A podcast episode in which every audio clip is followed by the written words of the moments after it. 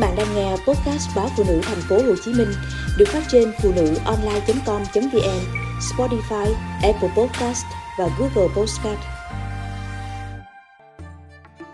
Mức dừa ngoài mùng của má Má tôi rất đẹp, da trắng mịn, tóc đen dài, các đường nét trên gương mặt đều rất đẹp. Bà kể thời xưa, xưa lắm, má đẹp nhất nhì thi phổ, huyện Mộ Đức, tỉnh Quảng Ngãi. Rằng người theo má xếp hàng dài, bà kể ngày xưa nhà má giàu, không phải làm gì cả.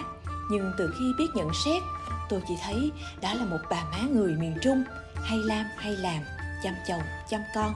Má tôi mở tiệm bán gạo tại nhà, nhưng mùa sầu riêng lại kéo chiếc kệ sắt ra phía trước, bày sầu riêng, mít, trái cây, bán cho xe khách đi đường hay xe du lịch.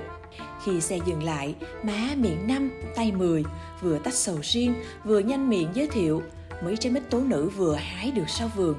Hay cứ mỗi dịp Tết, má gần như bàn giao việc buôn bán gạo cho các chị lớn, nổi lửa, nổi than, hết làm mứt gừng đến sên mứt bí, quay qua làm bánh thuẫn, bánh mè. Má làm bánh mứt từ chiều đến khuya, nghỉ ngơi một lúc, sáng lại vội vàng lên chợ bày sạp hàng. Khách mua món nào nhiều, má lại tất bật chuẩn bị mẻ mới. Lúc nhỏ không biết gì, sau lớn dần tôi mới nhận ra ba chỉ làm vườn. Nếu má không xoay vần như thế, sao có thể nuôi nổi tận chín đứa con ăn học đến nơi đến chốn? Khi giao thông phát triển, bánh mứt từ các vùng khác, nhất là Quảng Ngãi, được vận chuyển liên tục đến đạ hoai mùa Tết. Lượng bánh mứt má làm cũng ít dần, ít dần. Sau, các loại bánh mứt của má vì không có chất bảo quản, thời gian sử dụng tối đa cũng 2 tuần, nên không cạnh tranh được với mức sản xuất công nghiệp, quầy bánh mứt của má ế dần. May lúc đó con của má đã kịp lớn, các anh đã tốt nghiệp ra trường, có thể phụ ba má một phần, lo cho hai đứa kế út và út. Má chỉ làm bánh mứt cho các con ăn dịp Tết. Những năm 1990, đầu năm 2000, các con của má không sợ mập nên bánh mứt má làm không chỉ được tiêu thụ hết trong những ngày Tết mà trước khi đi xa, các con còn thủ thủy nhờ má làm cho một ít mang theo lên phòng trọ ăn cho đã thèm.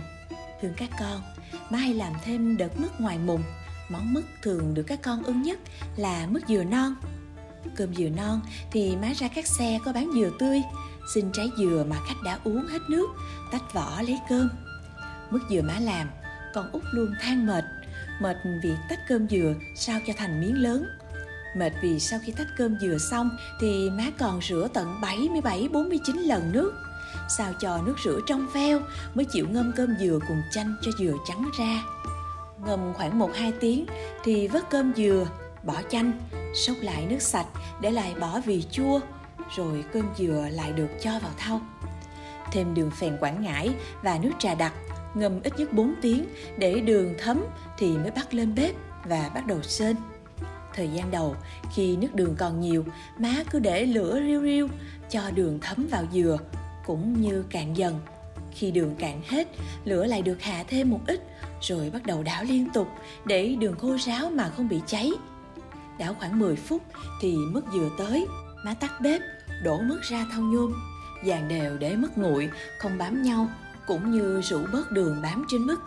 Vài tiếng sau, mứt dừa nguội, má chia thành những bịch nhỏ để hôm sau con út đi Sài Gòn mang lên cho các anh chị. Than thì than, nhưng không biết thương má hay thương hương vị không thể mua được này. Mà năm nào con út cũng canh ngày má chuẩn bị làm mứt dừa để ở nhà phụ má chứ không đi chơi cùng bạn bè. Năm nào út cũng chịu khó tay sách đách mang cả bao dừa lớn rồi đạp xe từ ký túc xá về đến phòng các anh chị để giao mứt. Năm nay má 83 tuổi các con của má không ăn mứt dừa nhiều nữa cũng sợ má vất vả ngồi cày từng miếng cơm dừa non, nhưng con út giờ đã làm mẹ hai con.